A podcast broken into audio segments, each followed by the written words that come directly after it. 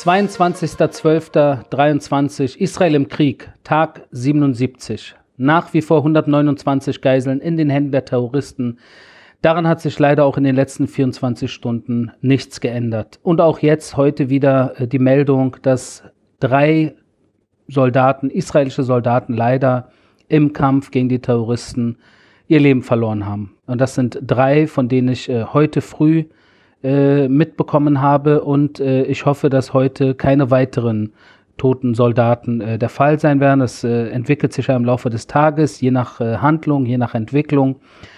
Und ich hoffe, dass heute Abend oder morgen früh nicht weitere Nachrichten kommen, die in diese Richtung gehen. Aber wie ich euch schon mehrmals gesagt habe, je tiefer wir eindringen, je tiefer wir insbesondere die Hamas-Hochburgen uns vorkämpfen, insbesondere natürlich in Khan Yunis auch, aber auch in Sajaiya und in äh, Rimal, äh, Beit Khanun, äh, Orten wie äh, am allermeisten natürlich auch Jabalia. Das sind, das sind alles Orte, je, je, tiefer man da eindringt, desto schwieriger wird es, desto gefährlicher wird es.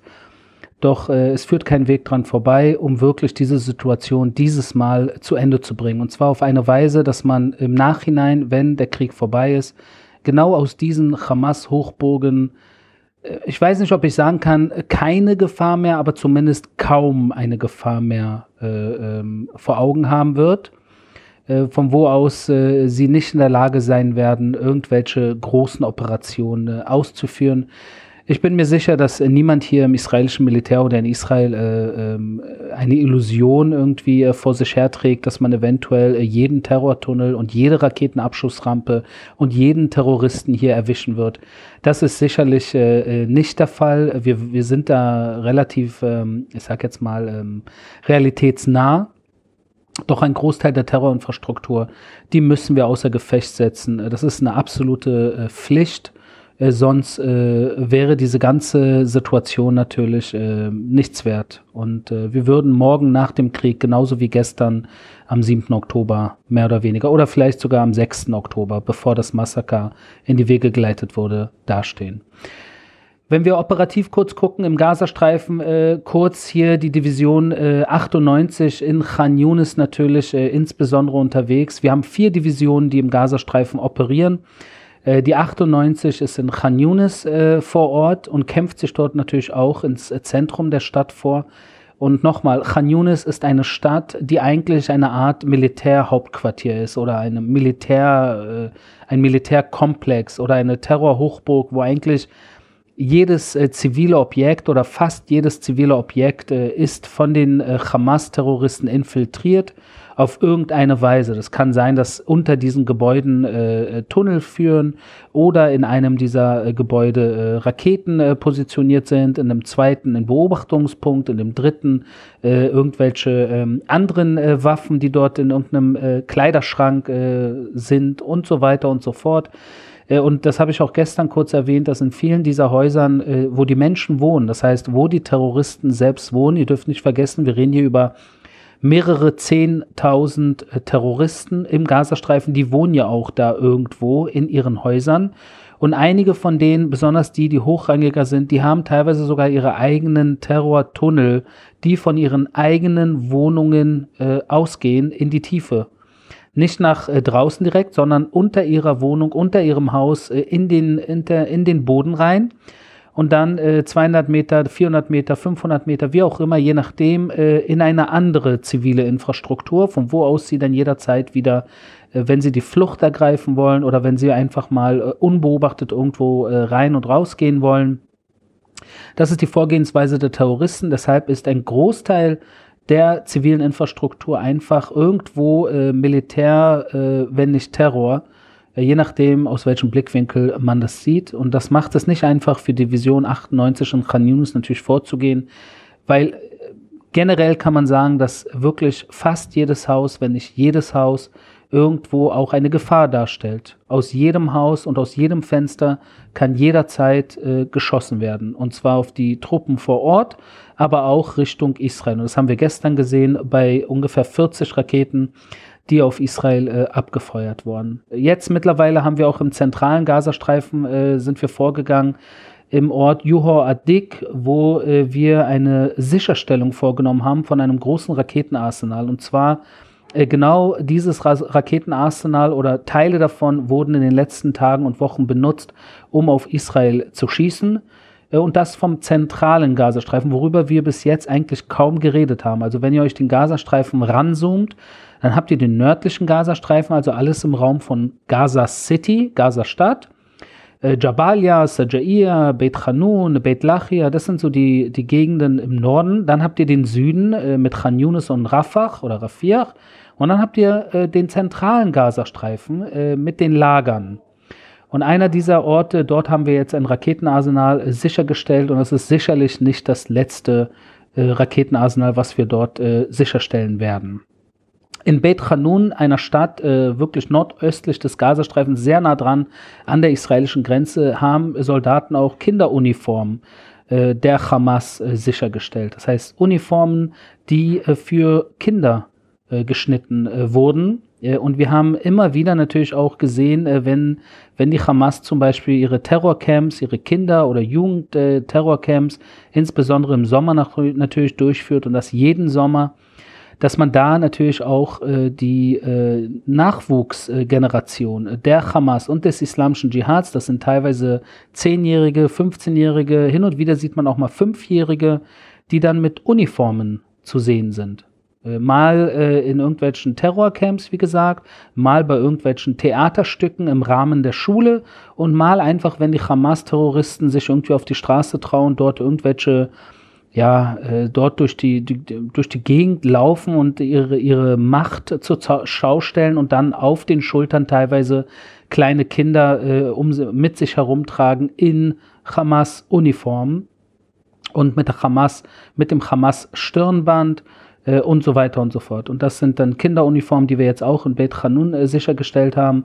Äh, und auch davon gibt es sicherlich noch sehr viele, also auch wieder nicht das erste und auch nicht das letzte Mal, dass wir äh, in so eine Situation geraten, äh, Kinderuniformen sicherstellen. Genauso wie wir auch nicht zum ersten Mal das Buch Mein Kampf auf Arabisch sichergestellt haben. Und das äh, weiß ich in diesem Fall von einem äh, Sohn eines sehr engen Freundes von mir, der bei den Fallschirmjägern ist, der nach zwei Monaten im Einsatz im Gazastreifen zum ersten Mal gestern äh, zurück nach Israel äh, durfte, zu seiner Familie und dort das eine oder andere erzählt hat. Eine der Dinge, die er erzählt hat und mein Freund mir weiter erzählt hat, ist, dass äh, sein Sohn mit eigenen Augen einen Mein Kampf auf Arabisch dort äh, vorgefunden hat in einer der Wohnungen und das ist natürlich auch heftig. Also Gedankengut von Mein Kampf, äh, also da äh, trifft sich, was äh, sich treffen äh, will. Und was sich treffen will, erinnert an äh, auch an die deutsche Vergangenheit leider in diesem Fall und auch wie teilweise diese radikalen Islamisten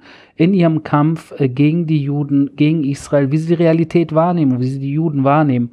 Und da müssen wir uns nichts vormachen. Äh, wenn ein Mann mein Kampfbuch und nicht einmal, nicht zweimal, nicht dreimal dort rumliegt in Wohnungen, und das ist jetzt schon mehrmals passiert, dass Soldaten davon berichten, und ich habe sogar eins selbst mit eigenen Augen hier in Israel sehen können, dann äh, ist klar, dass die Indoktrination äh, der radikalen Islamisten im Endeffekt auch irgendwo mit Hitler-Deutschland verbunden ist. Äh, und irgendwo wird wahrscheinlich auch den, äh, der nächsten Generation, auch in diesen Terrorcamps, irgendwo in den Kopf äh, reinversetzt, dass Hitler damals Recht hatte, dass Hitler damals äh, zu Recht die Juden eliminieren wollte und äh, aus seinen Gründen, die auch die Gründe äh, der Hamas sind. Äh, und deshalb man den Kindern auch meinen Kampf empfiehlt, damit man dann den Weg der Nazis eigentlich äh, fortsetzt. Libanon äh, ganz kurz angesprochen, äh, auch jetzt äh, der, die Intensivierung äh, des Feuers aus dem Libanon in den letzten Tagen immer mehr, auch gestern und heute leider wieder immer mehr und wir befinden uns hier wirklich irgendwo, habe ich im Gefühl, dass eventuell der Schneeball ein Stück weit schneller ins Rollen gerät in den letzten Tagen. Und da sollte insbesondere die Gegenseite sehr vorsichtig sein, äh, wie weit man sich aus dem Fenster hängt in dieser Situation, weil Israel in Sachen Hisbollah und Libanon äh, eine ganz, ganz klare Linie fährt. Und das ist äh, tatsächlich, dass man da sehr hart antworten wird. Sehr hart. Wenn dort hochgefahren wird, wird in Israel doppelt und dreifach hochgefahren, wenn es soweit sein sollte. Und es ist jetzt an der Zeit, dass die Hisbollah sich entscheidet, ob sie äh, den Libanon im Endeffekt und die Hisbollah, das erinnere ich euch dran, ist nicht einfach nur irgend so eine Terrororganisation, die sich äh, hier und da mal irgendwo festgesetzt hat, äh, sondern sie sind Teil der Politik des Libanons, sie sitzen im Parlament des Libanons, sie haben die stärkere, äh, das stärkere Militär als äh, äh, die, der Libanon selbst. Das heißt, es gibt äh, die libanesische Armee und es gibt die Hisbollah-Terrorarmee. Das sind zwei äh, Standing Armies, wenn ihr so wollt. Und die stärkere davon, die den Ton angibt, ist die Hisbollah, die aber in erster Linie seine Treue äh, dem Iran bzw. Ayatollah Khamenei und den Revolutionsgarden äh, schwört. Und somit muss sich die Hisbollah, allen voran natürlich Hisbollah-Chef Nasrallah, muss sich fragen, äh, was will er? Was will er? Was will seine Organisation? Wollen sie wirklich sich reinziehen lassen in diesen Konflikt, der jetzt gerade in erster Linie zwischen Israel und den Terroristen im Gazastreifen ausgetragen wird? Will er sich damit reinziehen lassen äh, äh mit, voller, mit voller Energie, mit voller Kraft und dann natürlich im Endeffekt die Reaktion Israels äh, äh aushalten müssen? Und das wird eine schwere äh, Reaktion und äh, deshalb äh, hier auch nochmal von meiner Seite die Warnung äh, für all diejenigen unter euch, die eventuell Freunde haben und Familie haben und äh, Politiker kennen und Journalisten kennen, diese Message gerne weiterleiten an den Libanon, äh, just don't. Ne? Wie es Biden mal gesagt hat vor zwei Monaten, don't, ne? also tut's nicht. Es wäre einfach nur schade. Schade um so viele Menschen, die auf beiden Seiten der Grenze leiden werden äh, die jetzt schon leiden aufgrund des Beschusses aus dem Libanon. Und jetzt ist die Zeit, äh, diesen Beschuss einzustellen. Es gibt keinen Grund und die Hoffnung ist, dass die nächsten Tage, äh, dass dieser Schneeball aufgehalten wird und nicht schneller den Hügel runterrollt. Wenn wir kurz über das Humanitäre reden, und das habe ich euch gestern schon angekündigt, ich habe gestern gesagt, dass der Kerem Shalom Grenzübergang zwischen Israel und Gaza äh, vor wenigen Tagen aufgemacht hat, äh, letzten Sonntag, also jetzt vor fünf Tagen. Und ich habe gestern gesagt, dass ich heute da sein werde. Und ja, ich war heute da, und zwar jetzt vor wenigen Stunden. Äh, habe mir vor Ort ein Bild davon machen können, äh, wie dort äh, die humanitäre Hilfe aus Israel äh, nach Gaza reingelassen wird. Hab mir die Lastwagen natürlich angeguckt, hab mir angeguckt, äh, wie, wie die Fracht aussieht, hab ein bisschen mit den Fahrern gesprochen, äh, war dort auch mit äh, Soldaten und Offizieren der Einheit äh, vor Ort, die dort äh, das managen. Und es sind mittlerweile tatsächlich äh, 200, äh, circa 200 Lastwagen, die jeden Tag äh, aus Rafiach und aus Kerem Shalom in den Gazastreifen reinrollen, um der zivilen Bevölkerung im Gazastreifen, äh, um sie zu unterstützen, um ihnen zu helfen, in diesen schweren Tagen über die Runde zu kommen. Äh, und im Endeffekt äh, wünscht niemand ihnen auf israelischer Seite Böses. Äh, diese Menschen im Gazastreifen, auch wenn sie 2006 die Hamas gewählt haben, auch wenn sie im Endeffekt eventuell solidarisch mit der Hamas sind, auch wenn sie die Hamas als ihre großen Helden sehen, im Endeffekt tun wir zumindest von unserer Seite aus alles und das, weil wir halt ethisch vorgehen wollen, dass wir die Zivilisten außen vor stehen lassen, äh, ganz gleich, was ihre Meinung ist, ganz gleich, äh, wen sie gewählt haben, ganz gleich, ob die Hamas ihre Helden sind oder nicht ihre Helden sind. Sie wurden ja auch in den letzten 20 Jahren extrem indoktriniert. Äh, da müssen wir uns nichts vormachen. Also in diesem Tunnelblick, den sie aufgesetzt bekommen haben, ich meine, ich denke, wenn ich dort groß geworden wäre, äh, würde ich wahrscheinlich auch äh, Hamas-Fanboy sein und würde auch denken, dass das die großen Helden sind. Bis äh, die Explosion dann geschieht und man am Tag danach plötzlich merkt, oh Gott, ich lag falsch, weil sie haben uns in den Abgrund gerissen. All das, was gerade passiert, ist ihre Schuld. Sie haben am 7. Oktober das Feuer eröffnet. Sie haben äh, Israelis ermordet. Sie haben 250 äh, Menschen äh, entführt und sie schießen nach wie vor auf Israel. Würden sie das alles nicht tun, gäbe es keinen Grund für unser Leid. Und das sage ich jetzt aus der Perspektive der Palästinenser, der Zivilbevölkerung. Und ich hoffe, dass äh, immer mehr Menschen das äh, nachvollziehen können, äh, diese Denke, die ich jetzt gerade versuche, kurz hier euch auf dem Weg mitzugeben.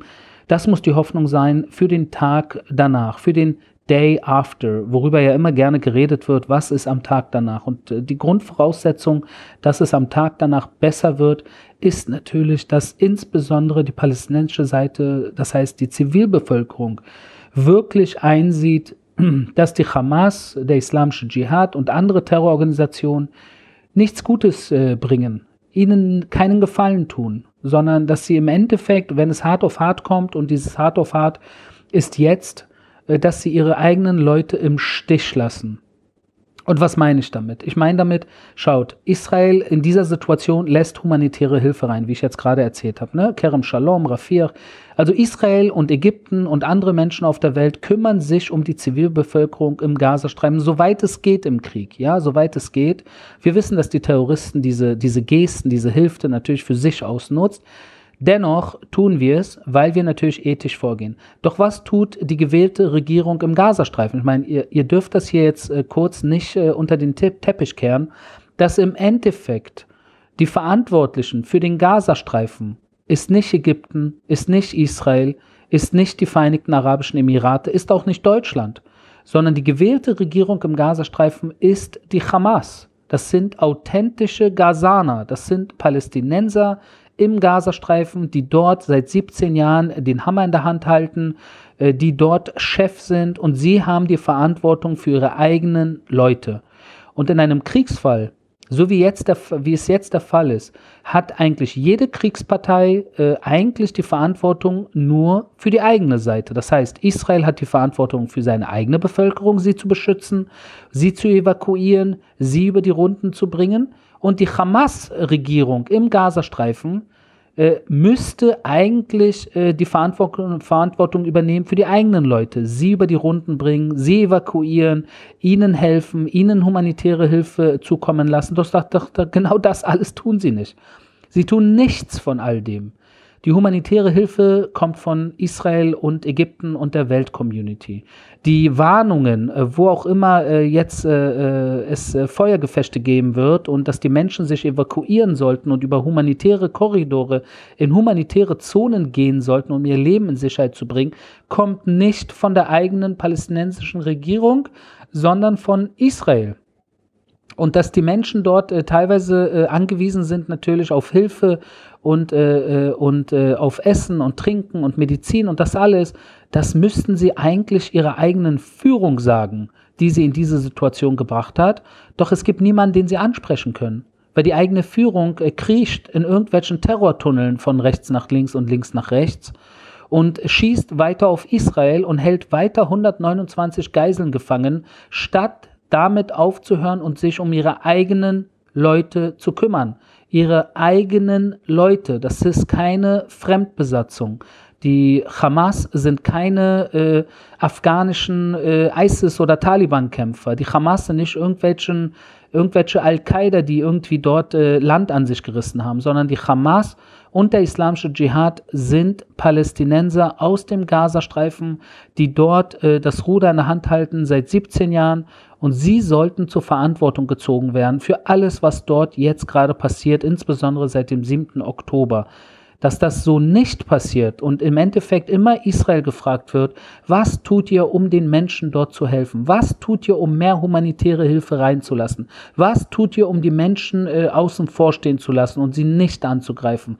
Was tut ihr, um äh, dies und jenes und dies und jenes und dies und jenes zu tun? Ja, also es ist die ganze Zeit drehen wir uns, wobei die Hamas keine Interviews gibt. Äh, fragt euch doch mal, in den letzten zweieinhalb Monaten Habt ihr mich ja hier und da mal gesehen im Fernsehen? Habt ihr einen einzigen äh, Hamas-Terroristen gesehen, der ein Interview gegeben hat und gefragt wurde, warum sie schießen auf Israel und warum sie nichts für ihre eigenen Leute tun und warum sie Geiseln gefangen halten und warum sie die Menschen nicht evakuieren aus eigenen Kräften und, und, und, und, und. All diese Fragen kann man niemanden der Hamas stellen, weil niemand von ihnen Interviews gibt zu, zu, zumindest westlichen Medien nicht. Und wenn einer von der Hamas ein Interview gibt, dann ist das in der Regel äh, homemade, äh, sage ich jetzt mal, Fernsehkanälen. Das heißt, die, die entweder äh, mit der Hamas eng verbunden sind, wie Al Jazeera, oder hier und da kam mal vor, dass ein Hamas-Mitglied äh, äh, äh, vom Politbüro, sage ich jetzt mal, da amerikanischen Medien oder was ein Interview gegeben hat und auch absurde Sachen von sich gegeben hat, äh, wo man wirklich sich nur irgendwie die Stirn kratzen kann. In jedem Fall ist die Hamas im Gazastreifen eigentlich, die, hat eigentlich die Verantwortung für die eigenen Leute, doch sie tun nichts für die eigenen Leute. Und das ist das Bittere in dieser Situation, wo wir auf israelischer Seite natürlich mit der Öffnung des Kerem, mit der Öffnung des Kerem Shalom Grenzüberganges jetzt mittlerweile zwei Grenzübergänge haben, wo äh, 200 äh, Lastwagen ungefähr jeden Tag reinrollen. Und die Hoffnung muss sein, dass in den nächsten Wochen äh, eventuell sogar mehr humanitäre Hilfe reingelassen wird, ähm, um der Zivilbevölkerung entgegenzukommen. Das müssen zwei parallele Laufbahnen sein. Die eine Laufbahn beziehungsweise die eine Autobahn ist, wie man den Zivilisten entgegenkommt und sie außen vor äh, lässt und sie nicht verwundet und sie in Safe Zone über, über humanitäre Korridore äh, sich, äh, ähm, ich sage jetzt mal vom, vom, von, der, von der Kampfzone, dass sie sich von dort entfernen. Andererseits jedoch, dass man so gezielt wie möglich, so präzise wie möglich gegen die Terroristen vorgeht, die wie gesagt teilweise in Jeans und Badelatschen unterwegs sind. Also es ist schwer, sie äh, auseinanderzuhalten. Das ist Teil des Problems.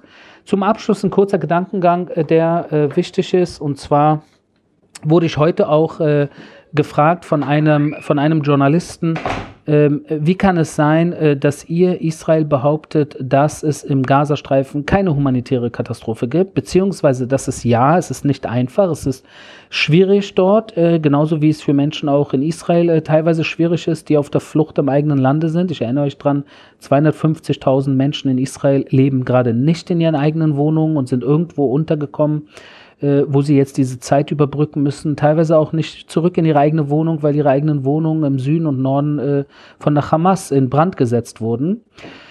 Aber auf der Gaza-Seite gibt es natürlich auch viele Menschen, die nicht zurück in ihre Wohnung äh, gehen können und natürlich dort auch eine Art humanitäre Situation ist, wo wir von israelischer Seite das natürlich sehr äh, aus der ersten Nähe äh, beobachten, um äh, zu wissen, wie, wer, wie weit ist dort eigentlich ist, was ist die Situation in Sachen Nahrung und Wasser und Medizin?